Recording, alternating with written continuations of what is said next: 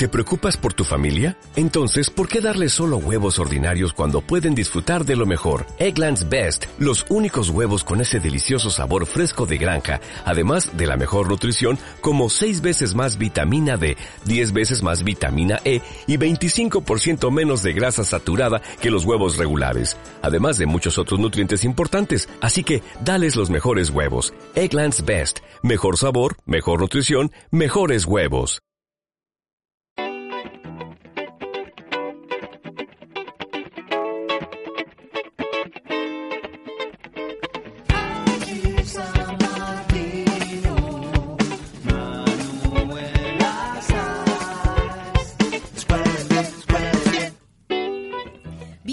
Bienvenidos, bienvenidas, bienvenides. Esto es De qué nos reímos. Yo soy Angie San Martino. Yo soy Manuel Lazay. Y este es el podcast de Escuela de Pie. que es un programa de stand-up y de construcción. ¿Cómo estás, Manu? Muy bien, muy contenta. Estamos contentas, tenemos nuestra nueva propuesta para ex alumnes y para colegas. Les recordamos para los que estén del otro lado que todavía están a tiempo de meterse en la página de Escuela de Pie, escuela de pie standup.com y pueden chequear que vamos a hacer como unas jornadas de mesa redonda, vamos a hacer un sábado por mes, algo tranqui, que pueden venir a una sí, a otra no, y compartir con, con colegas y con, con gente de otras escuelas eh, para poder pulir material, para pensar chistes nuevos y tener también otra mirada y ver de qué nos reímos justamente. Tiene que ver con esto. Exactamente. Así que bueno, eso lo tienen Sí. en, en la página. También pensaba que es un lindo espacio como para rever material. Ahora que estamos en proceso de readaptación o de repensar los chistes, es un buen espacio para ver si quizás, no sé, hay un chiste que querés salvar por algo, pero decís, pero me doy cuenta que es machista o me doy cuenta que pasa algo raro, de ver si en, en una instancia colaborativa podemos como rescatar el chiste. Sí, o ver si no me estoy dando cuenta de algo también, como, che, yo estoy haciendo este material, ¿qué onda? Eh, eso me parece que, está bueno y que se está dando mucho en sobremesas y eso. Así que bueno, nosotras ofrecemos nuestro espacio para que sean parte desde otro lugar de la comunidad de Escuela de Pie. También en la cuenta de Instagram nos pueden seguir y estamos subiendo muchos descuentos, entradas gratis para shows de colegas.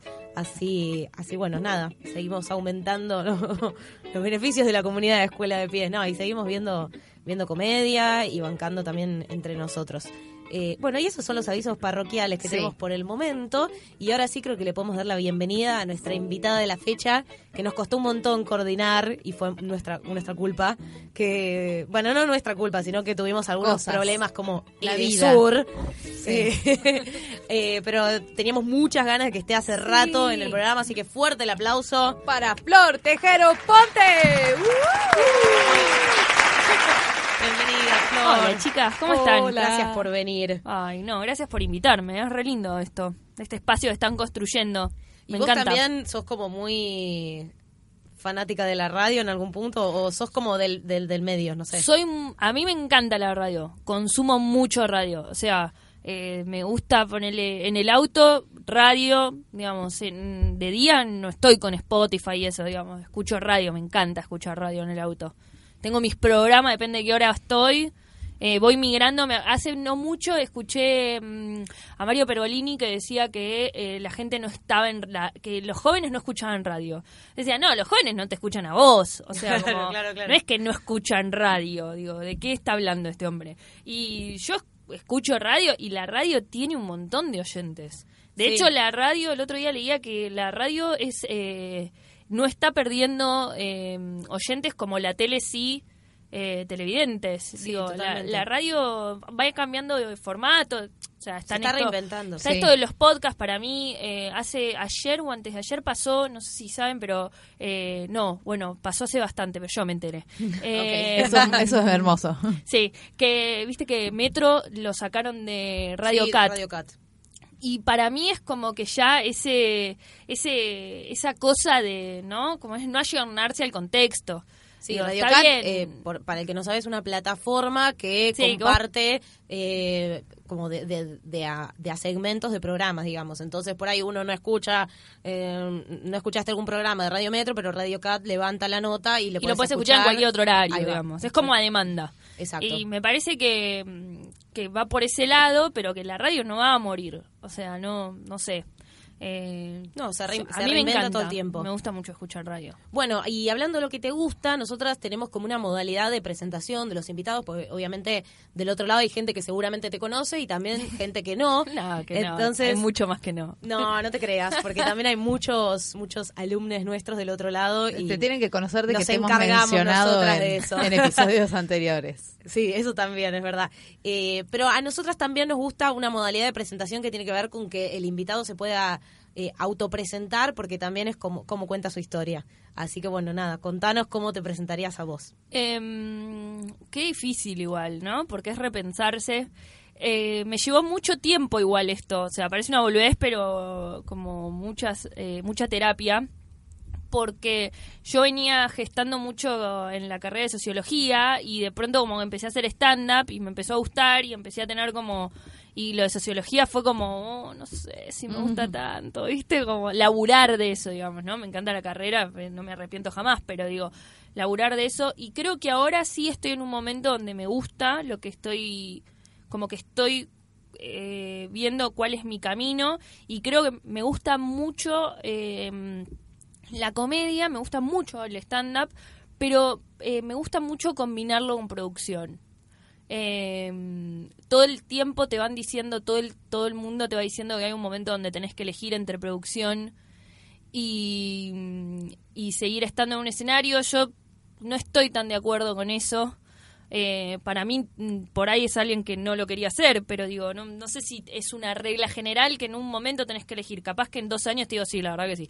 Pero por lo menos por ahora me parece que no. Eh, y creo que me gustan mucho eh, esas, eh, como esos dos frentes. Me gusta mucho como, como generar contenido.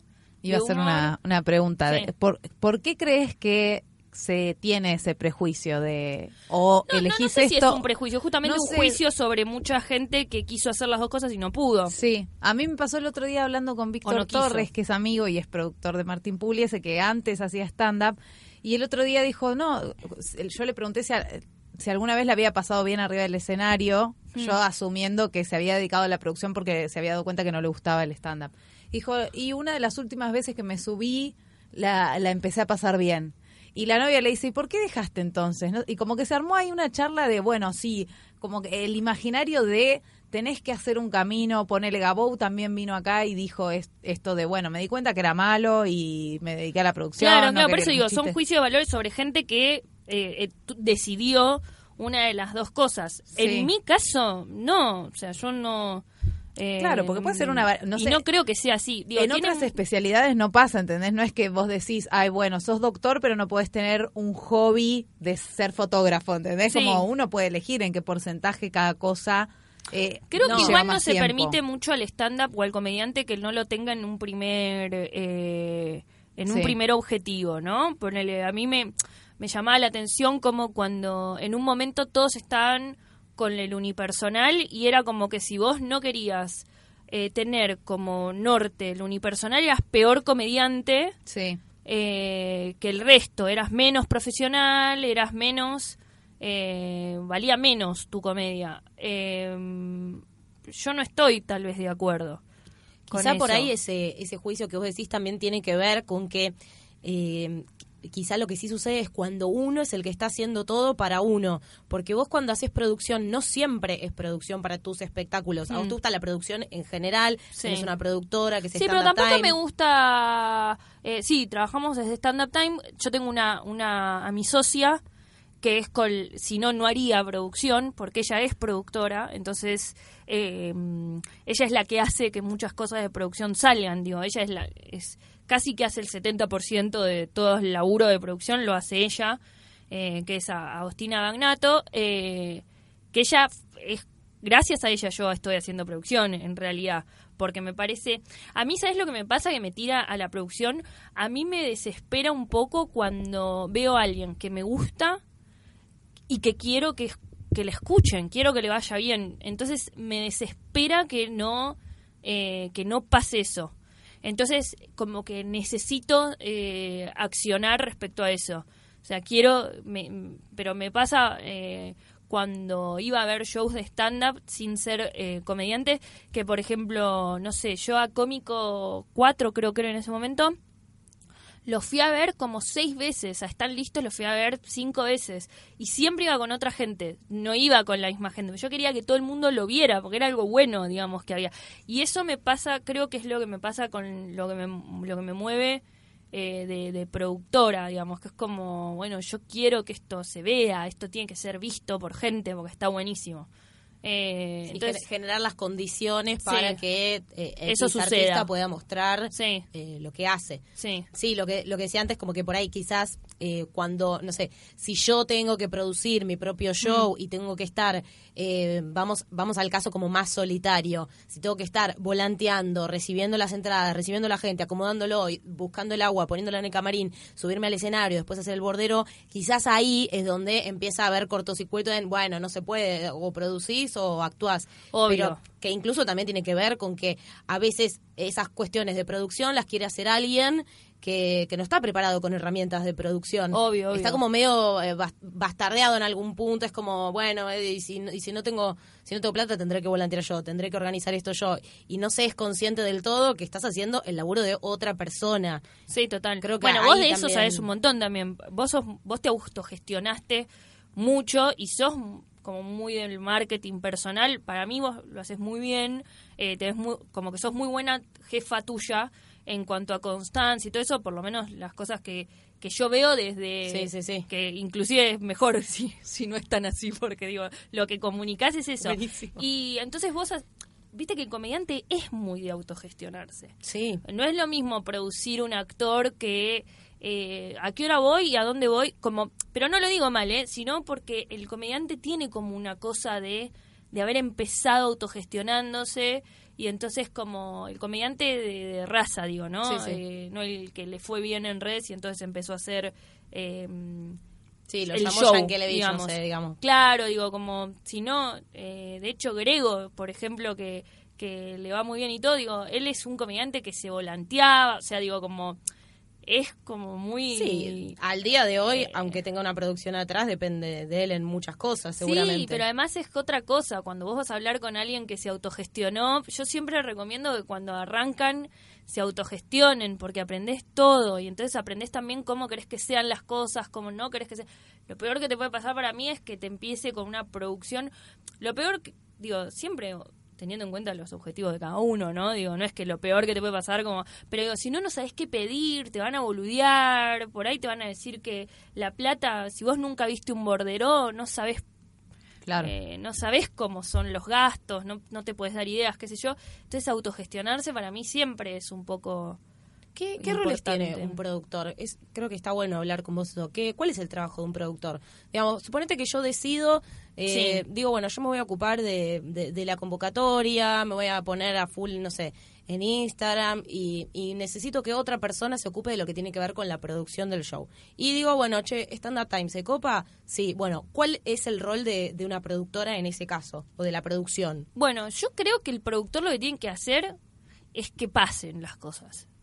Digamos, siempre viste que por ahí uno tiene una reunión con un amigo o algo que quieren hacer algo y es como que sí, hagamos esto, sí, hagamos esto, sí, no sé qué, y qué sé yo, y queda, queda, y nunca se hacen esas cosas, nunca se llevan a cabo.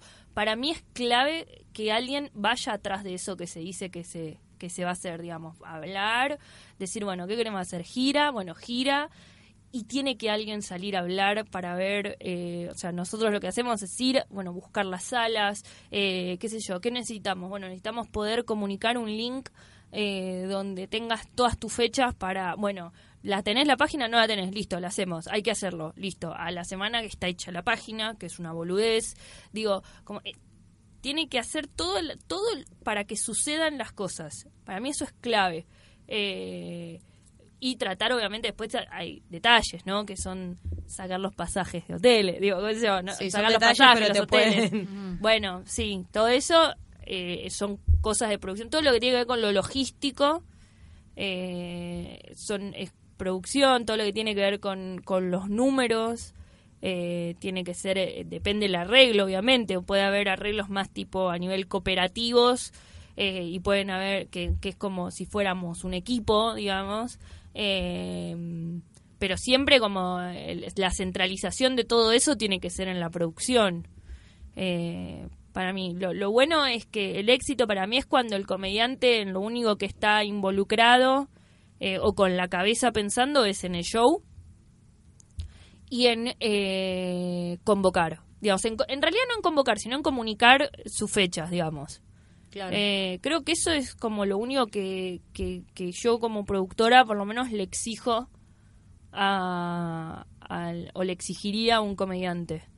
y ese laburo con tus espectáculos, ¿cómo, cómo, cómo te organizas? Por ejemplo, si vos te tenés que subir al escenario, lo delegás No. en otra persona, por ahí hago. Sí, lo que pasa es que yo con ahora estamos haciendo maternautas, eh, que lo queremos, pero en eso nuestro nuestro show es chiquísimo, entonces es como lo puedo hacer todo yo como cualquiera de todos los shows que son chicos que lo hacen eh, los artistas, digo, como lo hace la persona que está en el escenario, ¿viste? Que, sé yo.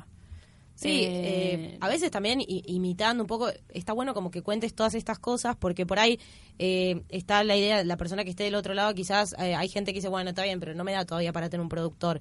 Pero hay un montón de cosas que son estas cosas que vos decís, digo, pueden ver qué, qué cosas hacen las distintas producciones que hay y imitar en algún punto, como que digo, a veces pareciera que la autogestión es como remarla toda y No. rezar y quizás es, bueno, pará, pero ¿qué están haciendo estos? Ah, mira, centralizaron todas las fechas en una página web. Bueno, por ahí yo puedo hacer mi propia página web. Sí, que- pero además encima ahora esos recursos son fáciles. Tipo, vos pagás por Wix eh, y es facilísimo hacer una página. Y de hecho, si, si no querés pagar el dominio, tenés es tipo punto Wix y, y está, digo, como que hay un montón de cosas que, que, que, que uno puede hacerlo y fácil y no es tanto eh, quilombo. Lo que sí, para mí, es mucho laburo.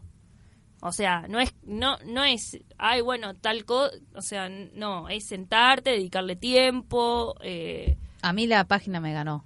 Yo como Sí, que estoy acá eh, como en el lado piquetero, digamos, pero la verdad es que no me parece para nada fácil, ¿eh? Para nada. ¿en qué cosa? No, Por ejemplo, hacer la web. Hice todo lo del dominio, esto, lo otro. Cuando la quise armar, me, me superó. Y le, Sí, la pero- llamé a Angie y le dije, por favor, ayuda. sí, pero es, o sea, No. fácil es, no necesitas contratar un programador que No, te- a eso que me te- refiero. digo, si a Flor le parece re fácil, por ahí le, le pagas eh, algo no, re no me barato a Flor. te digo, che, nos juntamos una tarde, te ayudo, o mirate estos videos de YouTube, que hay un montón de gente que hizo estos tutoriales.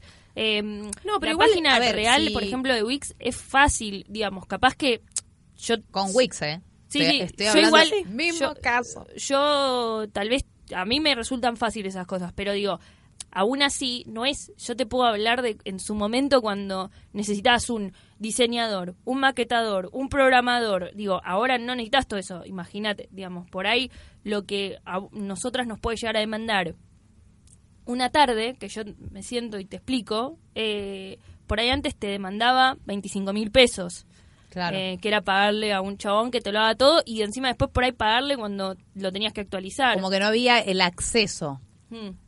Sí, no, y también por ahí está bueno inculcar esto de, de que el hecho de, de autogestionarse, digo, las cosas no pasan mágicamente, al que le va bien no le va bien mágicamente, o sea, probablemente a- a- al que le va bien, al que tiene, eh, no sé, eh, al que tiene fechas es porque salió a buscarlas y al que tiene una página web es porque si no la pudo hacer, eh, le pagó a alguien para que la haga y punta, porque digo, a veces está como esta cosa de, de la autogestión y de no gastar ni un peso porque todavía no ganamos mucha plata. ¿Y en qué otro rubro pasa que vos no tengas que hacer una inversión inicial? En el stand-up es bajísima la inversión que hay que hacer y sin embargo a veces no, no está esa conciencia que por ahí sí tienen productores, emprendedores, o sea, fíjate en el mundo de la tecnología, por ejemplo, los que arrancan con empresas chiquitas, que hoy en día eh, se re puede empezar a tener una empresa como desde- con, con un mínimo producto viable, le llaman. Sí. Siempre hay una inversión atrás. Para nosotros esa inversión quizás son dos mil pesos, tres mil pesos, Hmm. cuatro mil pesos. Es lo mismo que el que no quiere invertir en volantes, entonces eh, hace fotocopias. No es lo mismo. Me parece que también falta un poco esa conciencia de, está bien, yo hago las cosas solo, entonces me sirve para aprender y me sirve también para, digamos, no sé, yo invierto mi tiempo, porque no Sí. es gratis, invierto mi tiempo, que vale. Obvio. Pero yo lo pongo porque, bueno, quiero ver algo a futuro. Pero Ahora- yo creo que nosotros como comediantes eh, y en nuestro ambiente, no sé si siempre somos, eh, nosotros somos muy privilegiados, que lo que para la mayoría de nuestro laburo la inversión es tiempo. Digo, Sí. es, mm, es para mí es, es como wow, o sea, digo, para yo pensaba, no sé, por ejemplo, vos sos bailarín. Qué difícil le van a tener el mundo un bailarín. Digo, vos querés ser bailarín y es un pijazo para tra- poder vivir de lo que vos quieras. Porque, digo, el comediante la tiene mucho más fácil. Vos, Sí. un comediante, necesitas un lugar que la gente te pueda escuchar. Digo, un bailarín no. O sea. Instagram.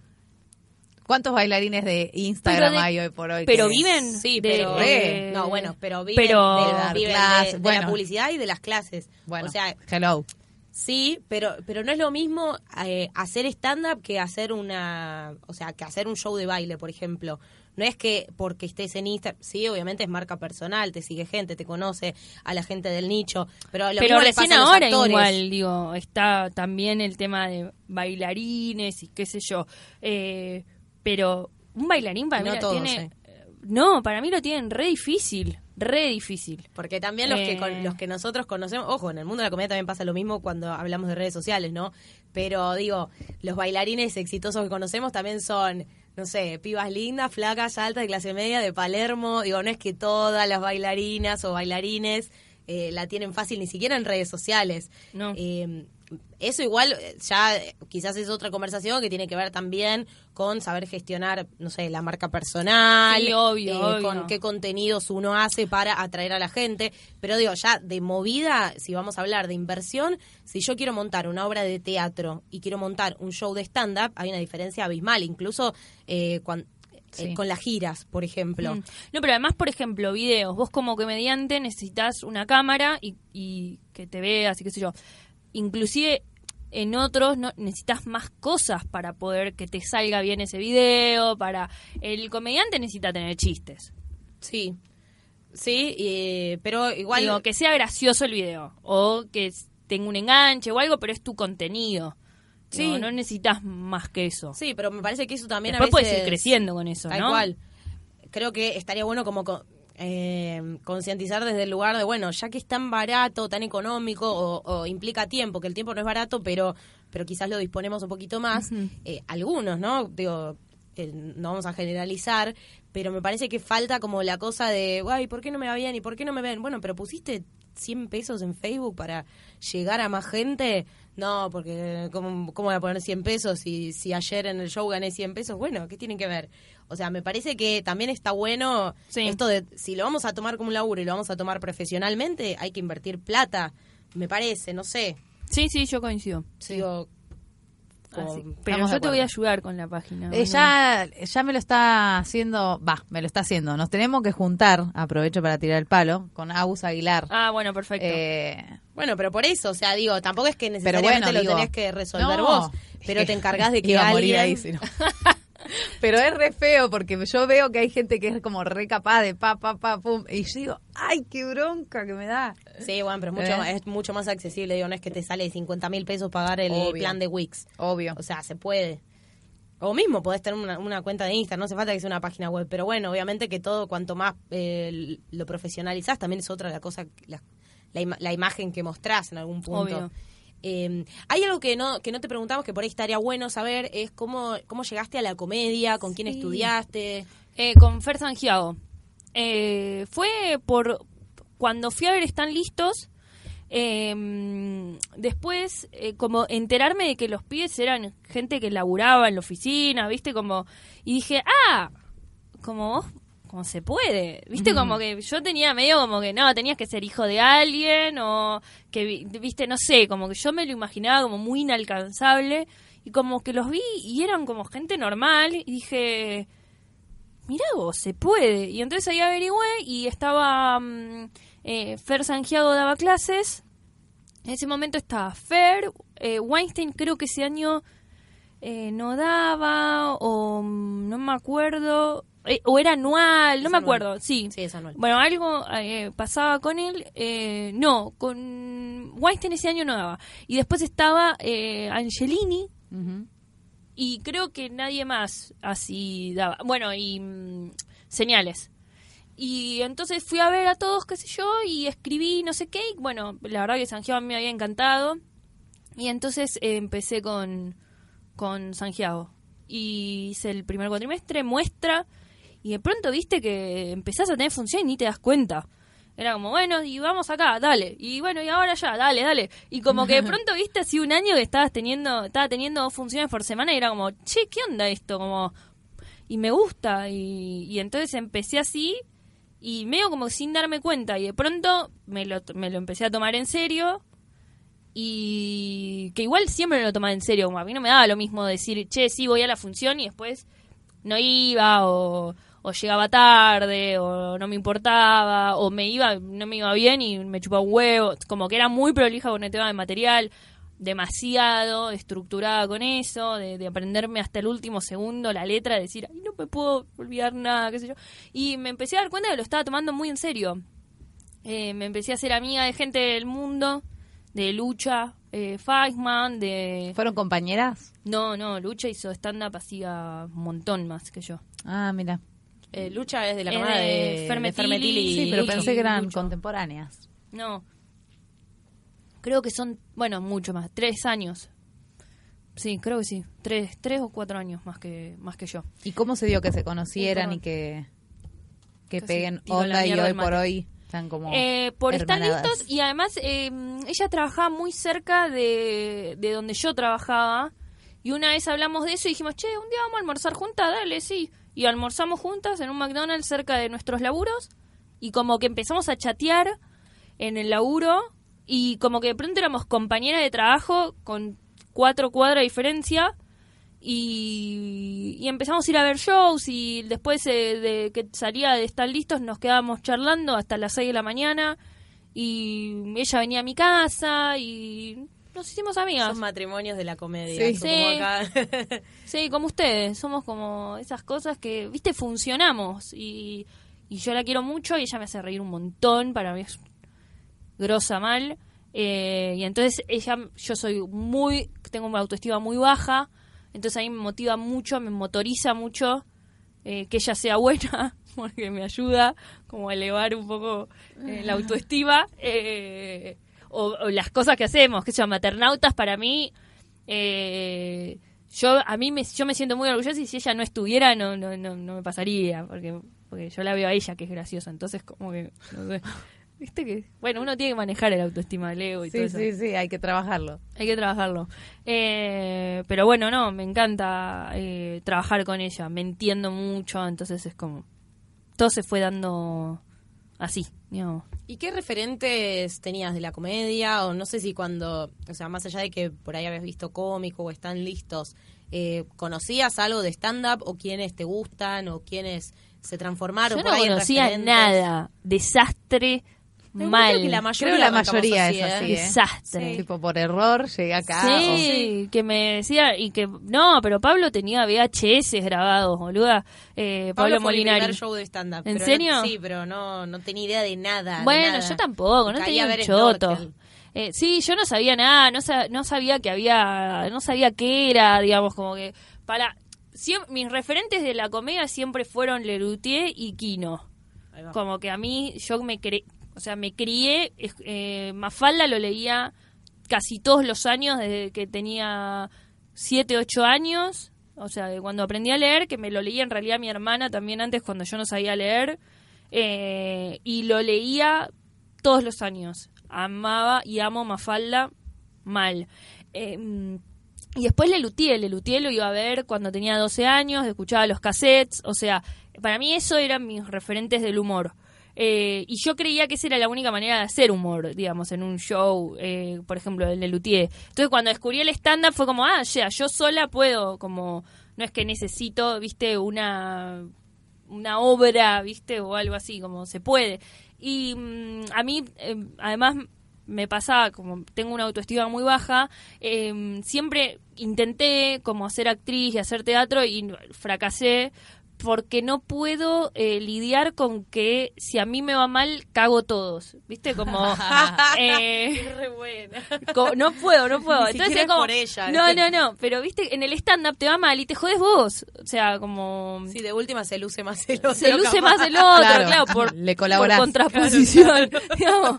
Pero como que medio que te cagas vos. Y entonces, como dije, che, esto me copa, porque de última me, eh, está bueno este formato, digamos, de hacer humor en el escenario Y entonces medio que por ahí, pero medio que descubrí el género yen- como yendo a ver y diciendo, ah, como, che, esto se estudia, como, mirá qué loco.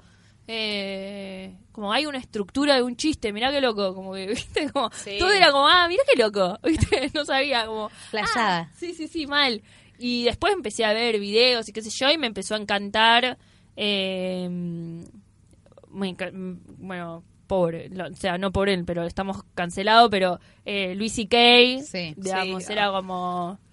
Sí, hemos, hemos hablado del tema en el Eh. episodio anterior, que bueno, uno puede reconocer que eh, a nivel estructura, bueno, está buenísimo lo que hacía, o sea, estaba bien. Sí, pero bueno, cuando uno, uno a decide no consumirlo más. eh, pero eh, me, me voló la cabeza. Y bueno, igual ahora me quedé medio con Ricky Gervais, que para mí era como Claro. el B.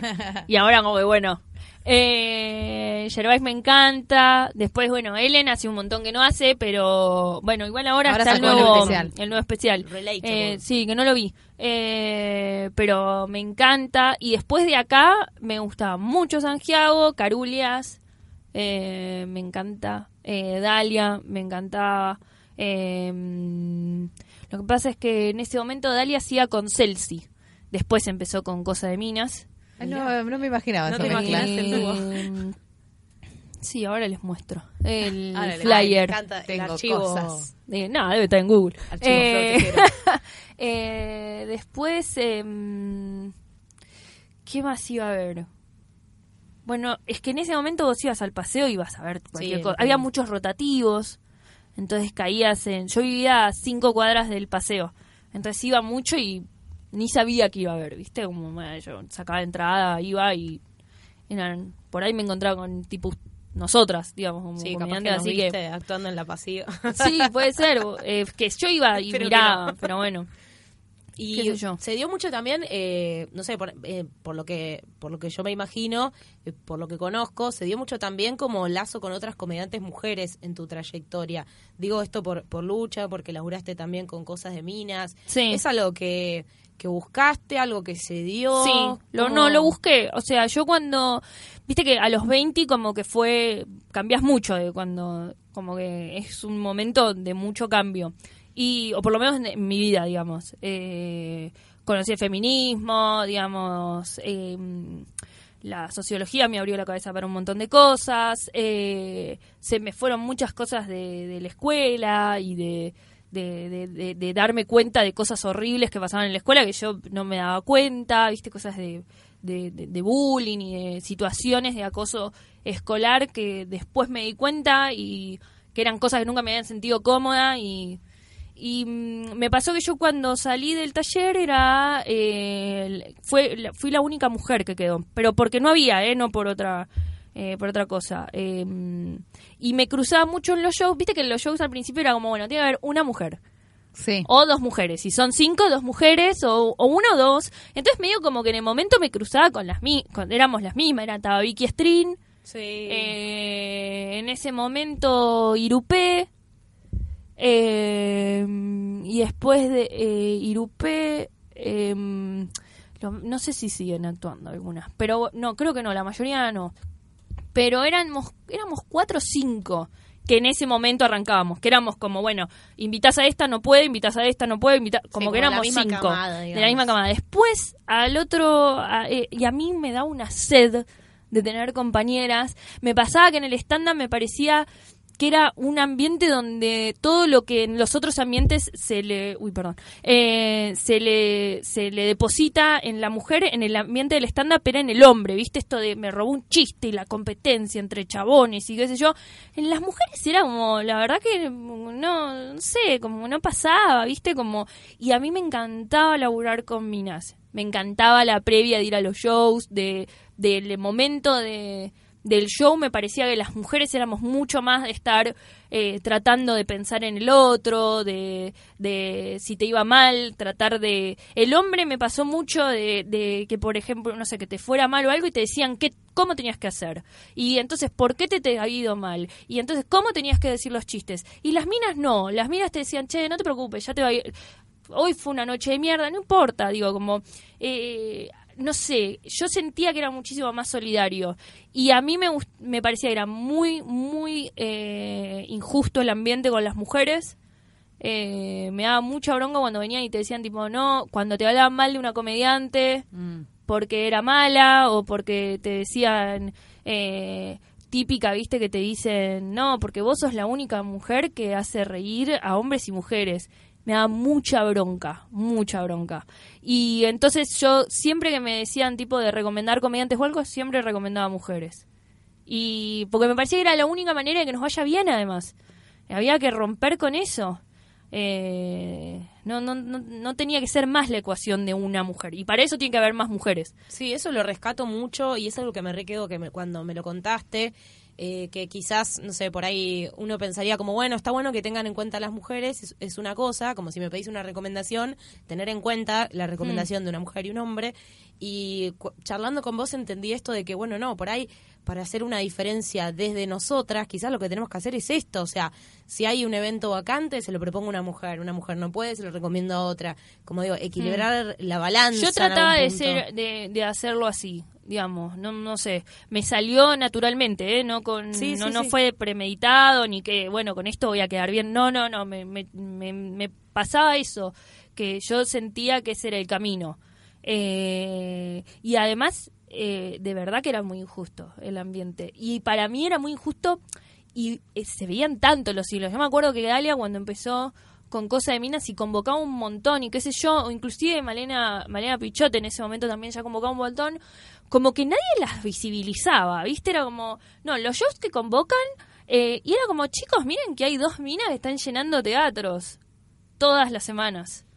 ¿Por qué no nadie habla de eso? O sea, nadie... eh, Claro, nadie lo ve la regla. digamos, nadie ve que son dos minas las que están, pero no porque ellas sean minas, sino que era como, no las, o sea, no se hablaba, y eh, no lo decían, y a mí eso me desesperaba. Eh, me parecía que era como un recorte de, la, de, de mostrar la realidad muy tendencioso. Eh, y entonces me, me, me siento más cómoda. Hoy por hoy elijo laburar más con mujeres siempre.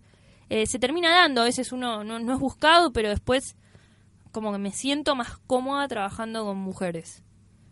Eh, qué sé yo. ¿Y cómo, cómo es el panorama hoy en día? O sea, hace unos años cuando arrancaste decís que bueno que era muy injusto con las mujeres. A mí me interesa saber cómo es tu visión ahora de la escena local de comedia desde el lugar que, vos tenés y desde el lugar que vos lo veas, obviamente. Ahora me parece que es mucho más equilibrado. Para mí, a la mujer no se le permitía eh, ser mala, ¿viste? Que es como los hombres promedio eran buenos, las mujeres promedio eran malas. Digamos, como la vara era muy distinta. En las convocatorias vos veías que por ahí en una convocatoria de algún lugar donde eran iban buenos comediantes, en hombres iban comediantes que a mi criterio eran medio pelo, las minas que podían llegar a acceder a eso tenían que ser las mejores. Y aún así costaba un montón que vayan. Y era bueno, lo que pasa es que las mujeres no hacen reír. Bueno, eh, ahora me parece que como se rompe un poco con ese intermediario, eh, primero que eso nos hizo más fuertes para mí. O sea, la mujer que hace muchísimo tiempo que hace stand-up, o qué sé yo, es mejor, digo, para mí, eh, mi, mi mirada, ¿no? Pero digo, me parece que el humor tenés que decir algo, tenés que contar algo. Viste que siempre cuando te, casi todos los comediantes tuvimos una infancia de mierda o tenemos como algo de mierda eh, en nuestra vida, que es lo que te da fuerza y lo que te da contenido para hablar, digamos. Eh, me parece que la mujer tiene muchas más cosas eh, copadas para hablar. Eh, a mí me parece que está más equilibrado, se elimina un poco el intermediario. Creo que esas cosas donde, donde no se ve lo que pasaba, por ejemplo, con Dalia y con, y con eh, Malena Pichot, eh, me parece que hoy no lo pueden invisibilizar porque las redes te exponen, digo, como la- las redes, las giras, digo, como no le- les va bien a las mujeres, digo, como ya se- Claro, empiezan a desaparecer como esos intermediarios que organizaban como el único festival por ahí Sí. que había. y, ese había miedo de bueno y filtro. si invito más que yo tampoco culpo a los productores eh porque por ahí el productor es funcional a un dueño de un local o de un bar que te dice mira a mí tráeme varones las mujeres no hacen reír y vos qué haces como productor le decís me voy digo si tenés que necesitas la guita para para vivir. Digo, es difícil también, ¿eh? No, no estoy cuestionando al productor, pero sí me parece que ahora es un momento de cambio que inclusive hasta hasta mucho marketineramente te conviene que haya mujeres, que digo, yo lo aprovecho, digo, a mí me chupa un huevo, eh, pero digo, los espacios hay que ganarlos. Sí, sí, sí. Yo, si se abre un... Yo le, a todas las mujeres que por ahí, digo, a- a- adelante, ¿viste? ¿Qué sé yo? No sé.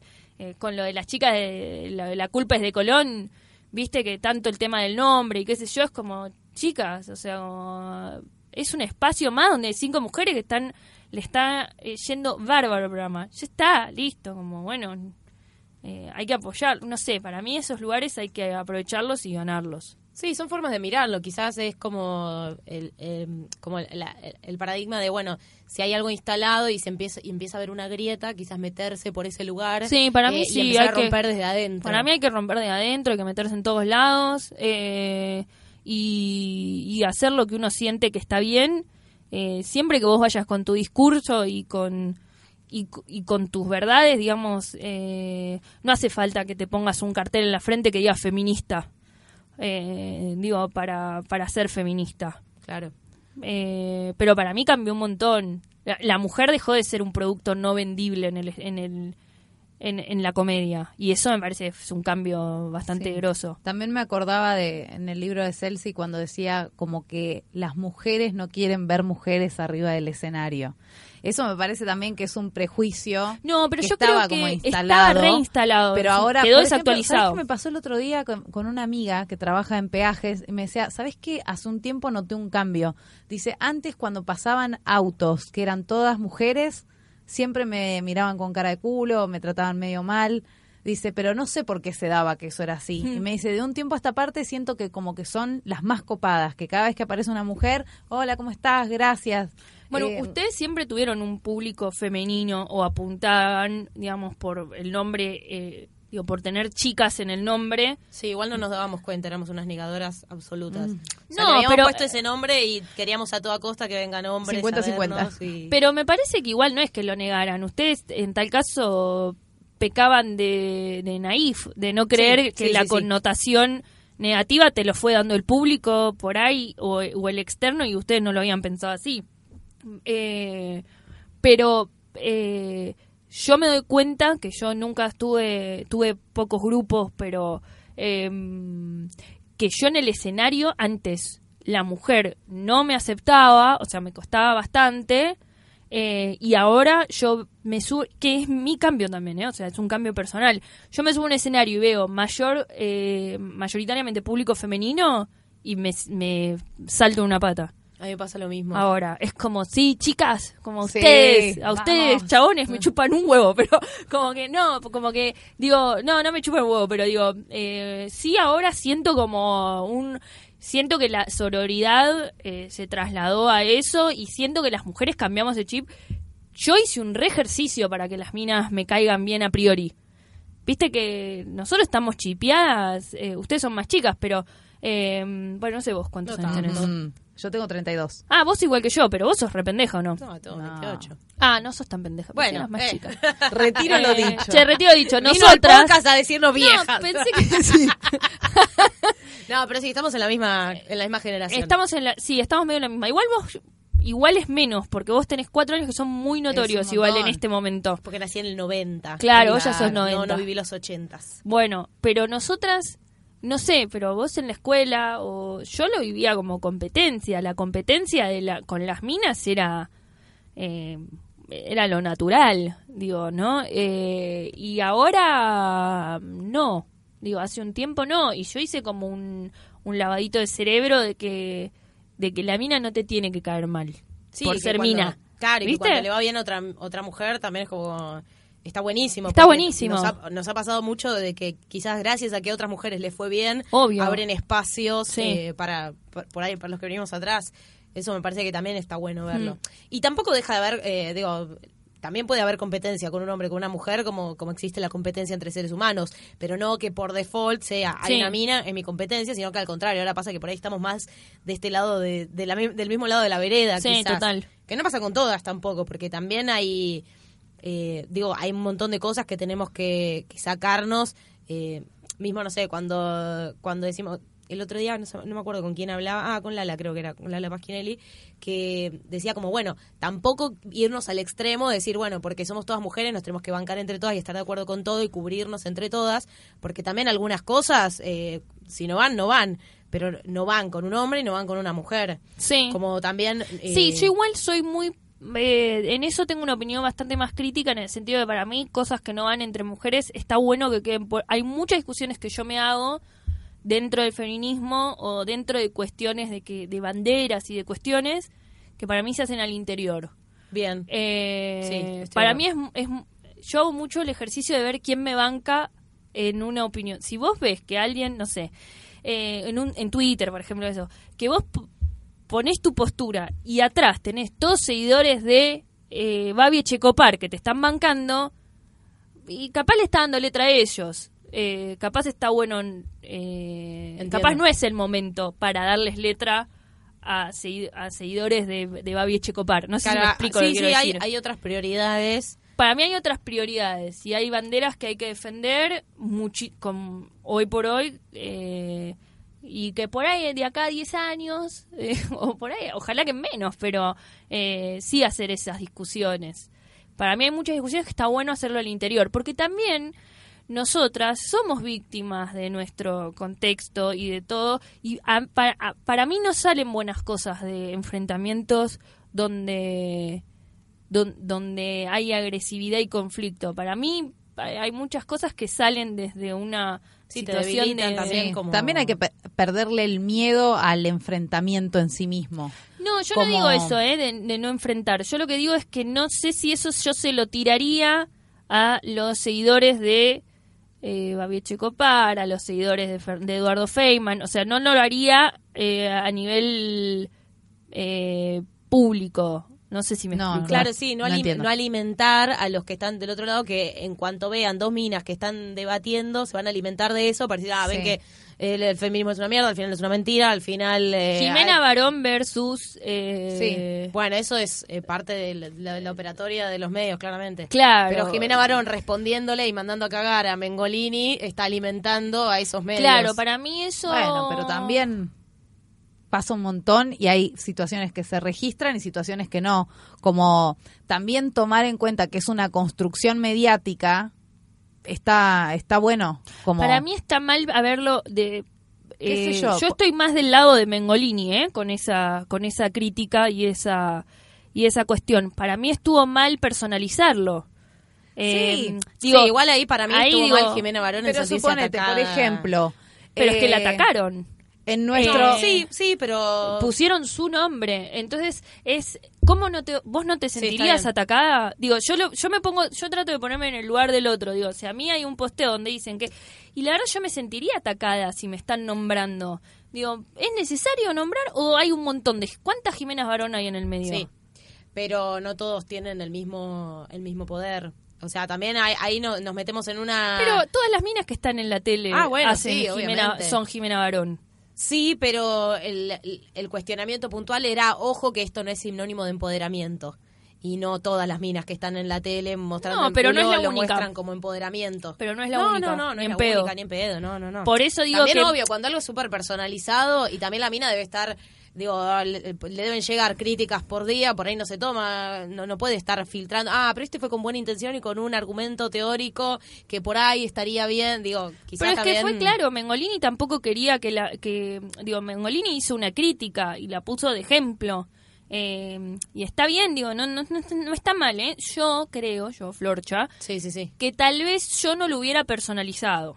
tal cual. Nada más, es lo único, ¿eh? Digo, después el, el debate está buenísimo, para mí está buenísimo que se plantee eso, porque yo no estoy cómoda con... Pero eso con esa podría pasar también incluso en las redes. ¿Entendés? Que ellas se como que se dialogue esta situación. No, está perfecto ¿Entendés? que se dialogue esa ¿Qué situación. sé yo? Pienso en la situación con Lala, que para mí fue súper enriquecedora. Yo pensaba después del- de la charla que vimos el otro día en el Centro Cultural Recoleta, que ella nos invitó, como que el vínculo surgió de un enfrentamiento en redes y de un momento decir, loco, por acá no se está entendiendo nada, pasemos a privado y discutir y decir, mira, no estoy de acuerdo. Bueno, sigamos discutiendo y sigamos discutiendo y, y nos encontramos en un montón de situaciones y de decir, mira, capaz no nos pusimos de acuerdo, pero podemos dialogar y podemos discutir y no es que las mujeres son incapaces de discutir si no se agarran de las mechas. ¿Se- ¿Me entiendo? O sea, como que hay un estereotipo ahí de, de las mujeres como conflictivas, como que hay, si, si discuten es porque son re enemigas y el único argumento que tienen de atrás es la envidia y los celos. Y no, loco, o sea, los hombres pueden discutir y, eh, entre ellos como a nivel de, de ideas y de lo que pasa y se puede como ir Como que se puede atravesar un camino en la discusión en la que de repente aparezcan enojos, aparezcan mierdas, y a nosotras no nos está permitido eso todavía. Es como, bueno, recatate porque si no, sí, estás quedando como una conchuda. No, no, loco. igual yo, para, yo una, una cosa, yo no estoy diciendo cualquier discusión entre mujeres, yo estoy diciendo algunas discusiones yo creo que se tienen que dar en el interior. Nada más. Sí, o sea, sí, no sí. estoy diciendo que todas la- que no hay que discutir mujeres con mujeres, porque de hecho Amalia Granata la matamos y discutimos y se discute y a mí eso no me parece que esté mal. A mí lo que yo digo, ¿Qué tipo de discusiones decís? ¿A qué tipo de cosas te referís? por ejemplo, para mí, si vos sabes que yo soy feminista, que yo, digo, si vos me conocés, estoy hablando, ¿eh? No estoy hablando de cualquiera, me chupo un huevo con cualquiera, no tengo problema de que me, que me puedan llegar a, a- a decir algo. Si hay algo que te parece que no está bueno o algo así, por ahí me lo puedes venir y plantear, digo, o, o Claro, decir, no, no, subir sé, yo hay un montón de veces que con Lucha, yo le mando un mensaje y le pongo, che, Lucha, eh, ¿qué pensás de esto?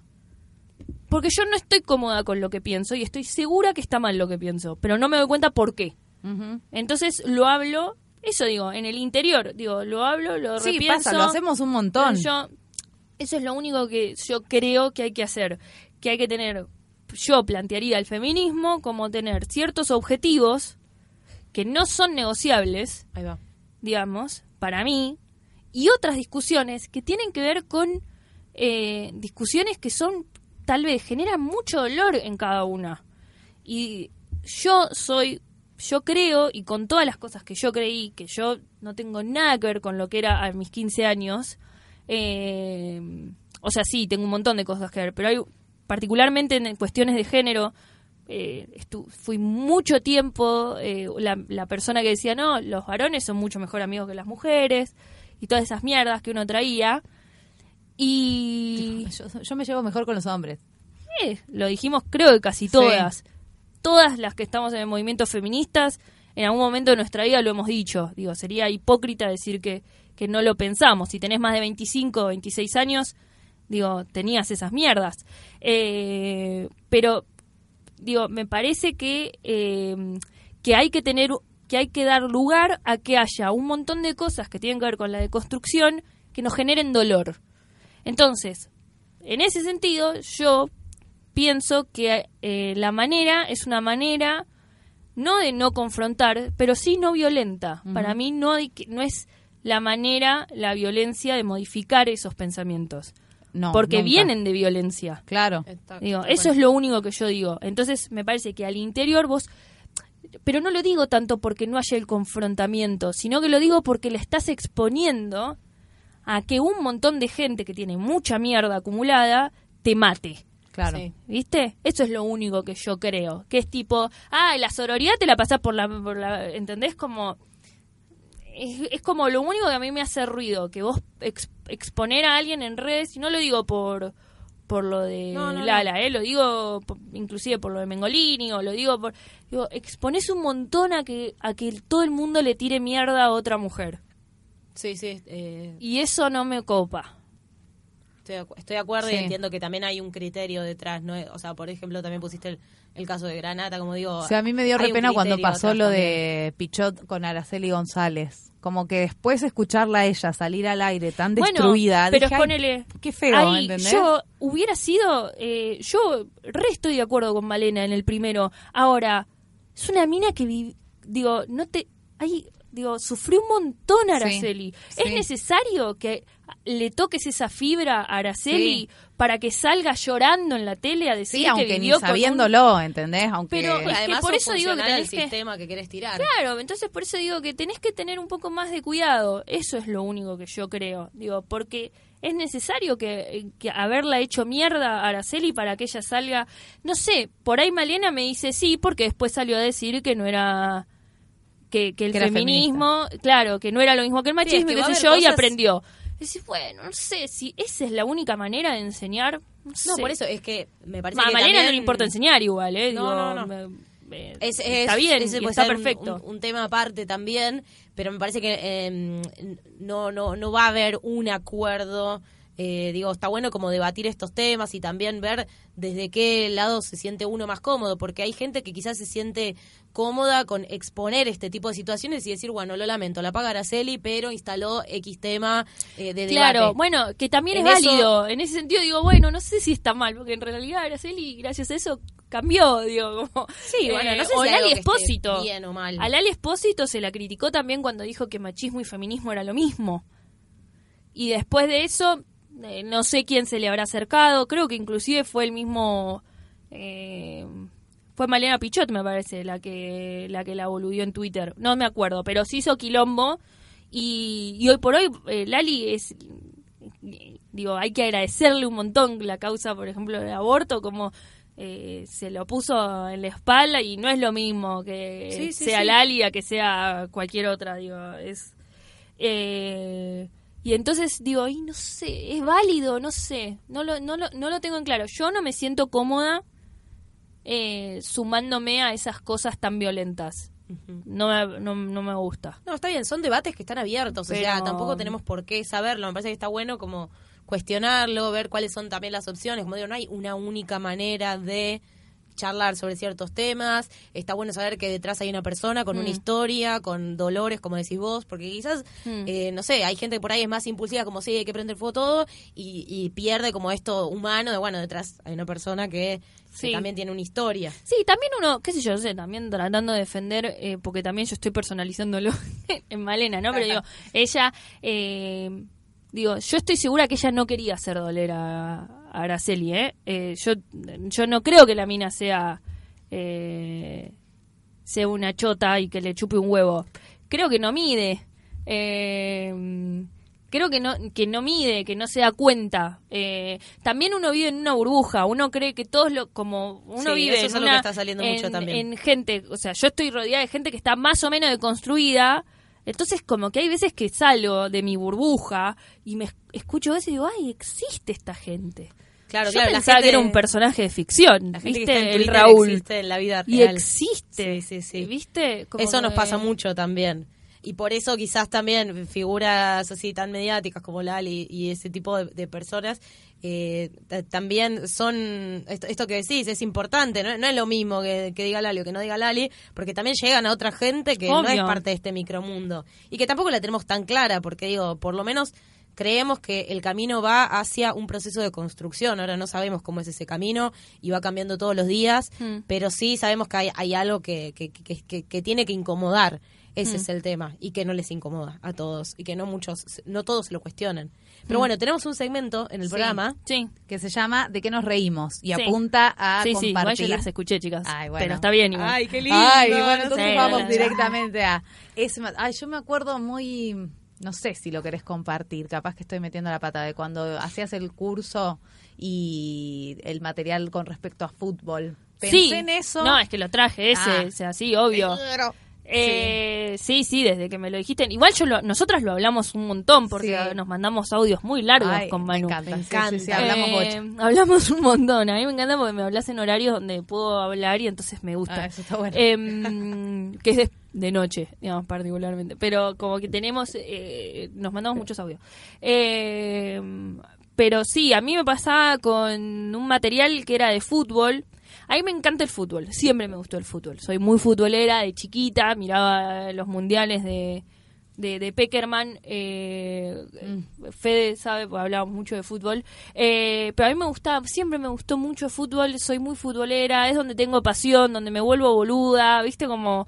em, lloro cuando veo a Messi, digamos, como que tengo toda esa- eh, todo eso, digamos, como eh, ayer, viste, pasó, eh, bueno, no, Messi metió eh, tres goles y lo, lo, eh, le gritaron del equipo contrario, le grita, lo, lo ovacionaron y llorando como un imbécil, eh, porque me emociona, viste, qué sé yo. Eh, pero eh, eh, yo quería escribir sobre fútbol, había escrito un par de cosas y me pasó que la, la premisa, digamos, como, viste que típico de cuando empezás a hacer stand-up, que no los conectores. Sí. Viste que como, y que, que salto de este tema a otro tema y no digo nada, viste que es como... La persecuta. La- sí. No hay puente, no hay Pero puente. no hay puente, ¿qué digo? Y por lo tanto, ¿viste? Que como, qué horror. Eh, y entonces la, la premisa, eh, la premisa era que eh, em, era, ay, pará, lo cambié tanto, era que, ah, porque yo hacía que me gustaba el fútbol, ahí está, eh, para levantarme chabones. Y lo hice un montón de tiempo, porque al principio tampoco pensás mucho. Digamos, yo ponele, era muy tímida, las primeras 20 funciones, no me acuerdo qué pasó en el escenario. O sea, por- porque era como me agarraba me- blanco, ¿viste? Era como me subía, ta, ta, ta, ta, ta, ta, me iba y no me acuerdo, no vivía el escenario. Claro. Era muy, muy tímida. Em, después fue- lo empecé a vivir de otra manera y de pronto me empecé a dar cuenta de lo que estaba diciendo. Y dije, también un poco porque yo cambié, digo, como antes me parecía simpático y ahora digo, ¿por qué estoy diciendo esto? ¿Qué me importa a mí? Si, yo, si a mí me gusta el fútbol, ¿verdad? ¿Por qué digo que lo hago para levantarme flacos? ¿Por qué tiene que ser esa la manera de decir algo que me pasa De justificar. y que sea gracioso? Digo, ¿p- ¿por qué miento? ¿Por qué me miento? ¿Por qué miento, digamos? Eh, porque además era algo sobre, sobre cosas que no sabía de fútbol, que igual tampoco la sabía, digo, ¿y por qué tiene que ver? Me gustaba el fútbol y no sabía. Lo, si está lleno de chabones que hablan de fútbol y no saben una mierda, y saben menos que yo, ¿por qué tengo que yo decir que era porque me gustaban los chabones? Y entonces un día dije, no, esto sea la mierda. Y lo único que hice fue... se va a la mierda. Sí, y lo único que hice fue enmarcarlo en otra manera. O sea, no es que... Porque el material era mío y era sentido, pero sí le saqué eso y de hecho eh, lo enmarqué en la timidez y en que yo iba a la cancha porque me gustaba el fútbol. Dije, ya fue, sí me gusta el fútbol. Y me hice un poco cargo y ahí eh, cambié un montón de material y cambié la manera en decirlo y lo re- como, como que lo volví a querer. Sí, también se vuelve como un poco más genuino, ¿Y quizás. sentís que cambió la repercusión también? ¿La recepción de esos chistes? Mm, no sé, no, no, no, no sé si... No, no sé. Creo que no, no, no me, no, no, yo no me percaté, me parece que era más mambo mío. Eh, me parece que los chistes entraban igual, o no, pero digo, eh, digo, no, no tenía nada que ver, me parece que era como que si, no, no cerraba. Y además también, por ahí sí la repercusión cambiaba en tanto, ajá, qué boluda, como le gustaba, lo, ¿entendés? Y como que a mí tampoco me gusta esa repercusión. Claro. Como que me digan, ah, sí, la que hacía que le gustaba el fútbol. Y era como, "Y sí, sí, es- ¿por qué me pongo en ese lugar? Sí, sí, sí. Eh, Eso sí cambió la repercusión y cambió para mejor porque era como, es algo que a mí me molesta que me digan, ¿para qué lo, si yo lo generaba? Era como, Sí, además después es re poco insólito. verosímil, porque digo, te sigue gustando el fútbol y sin embargo, no sé, estás en pareja, tenés una hija y no, no, no, no, no, no es que salís al escenario y decir, hola, estoy en busca de chongos. Sí, igual el material ahora yo no estoy teniendo funciones porque cambié muchísimo y el material que hacía antes del nacimiento de Juli no tiene nada que ver conmigo ahora. Te pasa de otras cosas. Eh, sí, me siento una boluda haciendo el material de antes. Me siento re tonta. Mal. ¿Por qué? Porque es otra cosa, como que, ¿sabes qué pasa? Después que te ven en culo en una clínica todo el mundo y estás ahí con Claro, el claro. con el camisolín y qué sé yo, como que digo, esto me genera timidez, ¿entendés? Como, no, ni en pedo, ¿viste? Nos pasó el otro día viendo, viendo un especial que hay en Netflix que se llama El peligroso mundo de la comedia o algo así, que son comediantes Sí. que actúan, eh, comediantes, no sé, eh, comediantes de stand-up eh, que actúan en Irak. El riesgoso eh, mundo de la comedia. el riesgoso mundo Ahí de la aprovechamos a recomendarlo, Sí, está buenísimo. lo re recomendamos. Ah, mira, en Está Netflix, sí, sí. miralo, está buenísimo. Tiene me cuatro Para capítulos. igual, ¿eh? Por ejemplo, Ah, hay, no. hay un capítulo que es todo de gente que hace stand-up en países que están en guerra hace muchos años. Ajá. Otro que es sobre ex veteranos, sobre veteranos de, de la guerra. Bueno, y nosotras lo veíamos con las chicas y veíamos que los chabones contaban que actuaron en un lugar donde después cayó una bomba, donde después se murió tal, se le murió el compañero, Claro. salían y tenían que laburar 40 horas porque no tenían ni para comer y nosotras diciendo, "¿Viste? qué, qué, qué cagada cuando el colectivo no te frena Bueno, y nos sentíamos es que-. Es que te pasa eso, ¿viste? Como que decís, ay, qué Poner en otra tonta. ¿viste? Como, qué sé yo, como que yo me acuerdo de mis miedos anterior a parir y como que ahora subir un escenario, de- no es que lo minimizo, pero sí lo resignifico, para mí era la vida, ¿entendés? Si me iba mal o, o, o- o si me iba bien. Y ahora es como, bueno, qué sé yo, es una función, ¿viste? Claro. qué sé yo, no sé, yo tenía de pensar si me iba a salir una piba de tres kilos y medio por la... O sea, decir digo, eh, qué sé yo, no sé, que al final no salió igual, ¿eh? Salió por la panza, pero eh, no sé, Sí, como sí, que cambié y es- no lo siento real el material. Bueno, pero también está, está bueno eso, como entender que el, el- cuando uno no lo siente puede No, dejar determinados sí. chistes que tienen su tiempo, que por ahí en otro momento los volvés a encontrar. Sí, Eh, como también sí, por eso yo me siento eso. tan cómoda con maternautas. Sí, como que siento que es la persona que soy yo ahora, ¿viste? Sí, aprovechemos a contar que eh, Maternautas es el show que estás haciendo con Lucha Faisman. Sí. Que también originalmente la idea era poder hacer un podcast con ustedes, por eso tampoco hablamos tanto Sí. del tema, para poder hablar después con las dos juntas. Con Eh, la otra. Y que también tienen un podcast. Sí, Así. tenemos, eh, estamos empezando. Eh, la idea del, del podcast y de todo, que un poco es con esto del feminismo también. La, la maternidad ahora está mucho más... eh, hay un montón de cosas que se pusieron más eh, en la vidriera, el porperio, digo, como, como la maternidad. Ay, salí re traumada de ese show. eh, Como no, no tenía toda esta información y no la, la, maternidad. quería. Bueno, pero es que nadie habla de esas Está bien, está cosas. buenísimo. Nadie habla Re. de puerperio. Yo no sabía lo que era cuando fui. De hecho, fui a la obstetra después de parir y le dije, y le dije, no, le digo, una cosa que me pasa es que estoy llorando todo el tiempo. Le digo, y si te sigo diciendo por qué lloro, voy a volver a llorar. Y un día lloré porque se me cayó una palta, o sea, como, viste que decís como, ay, soy re goma. Pero, Es hermoso. y te sentís como, como que esa voz sola lo que te pasa. Me acuerdo que pasó con una de estas famosas que fue madre, Adabel Guerrero Sí. Que tipo fue madre a la semana se dio de baja de las redes sociales y hizo todo un, un- todo un posteo sobre no porque a mí me pegó diferente qué sé yo no sé qué y yo tenía ganas de ir viste tocar la puerta y decir no no te pegó diferente a nada no sabías que pasaba esto pero esto es por perio nos pasa a todas Claro, ¿Viste? sí, o sea, sí. es algo que es común a todas, que ya se te va a pasar, o sea, como es hormonal, además hay como una cara eh, hormonal, es algo que va a sus, que va a pasar y nos pasó a todas, no es algo que te pasa solo a vos y como que ahora me parece que hay las mujeres están criando mucho en tribus, o sea, hay tribus por todos Sí. lados donde te juntás eh, por zonas entre madres, hay eh, digo Es hermoso te eso. podés sumar a tribus, a grupos de WhatsApp, si estás dando la teta, eh, por ejemplo, para hablar a la noche y que haya alguien, porque por ahí a las 4 de la mañana no tenés con quién chatear. Eh, hay un montón de eso. Y yo me siento muy cómoda hablándoles a madres. Eh, siento que estamos en la misma, eh, siento que no tengo que justificarme, si algún momento tengo Sí, un momento que- de ira o de que no sabes qué hacer con eso que está ahí, Tal cual. eh, que respira y que querés que siga respirando, digamos, y que no sa- pero a la vez te está consumiendo, ¿viste? Y Sí, es que también esto de que se instaló que por ahí la mujer que tiene que tener el, el chip de la maternidad y que, na- y que nace para eso y que tiene que estar preparada, también eso eh, durante mucho tiempo limitó que se pueda hablar del tema, que te puedas quejar de, que puedas tener dudas, que puedas tener, y digo, para nosotras, por ejemplo, con Manu, que no tenemos hijos, cuando fuimos a ver el show, también nos cagamos de risa igual, y digo, a veces... Eh, como siento que quizás eh, las que fueron madres también están como en esta dicotomía de, uy, ahora le empiezo a hablar a las madres o, o hago mi mate, como digo, es lo que te está pasando y está perfecto Sí. y no, como digo, yo me- me reí igual y la pasé genial y no es que necesariamente perdés al público, pero bueno, es vos lo que te yo después de haber hablado mucho con Manu, de muchos audios que nos mandamos y qué sé yo, eh, yo no quería que me vuelva a pasar lo del fútbol, por ejemplo, y eso. Y entonces apelé en la construcción del material de Maternautas a ser muy genuina con lo que a mí me pasaba, con mi maternidad, ¿viste? No Sí. la crianza, no, no, no.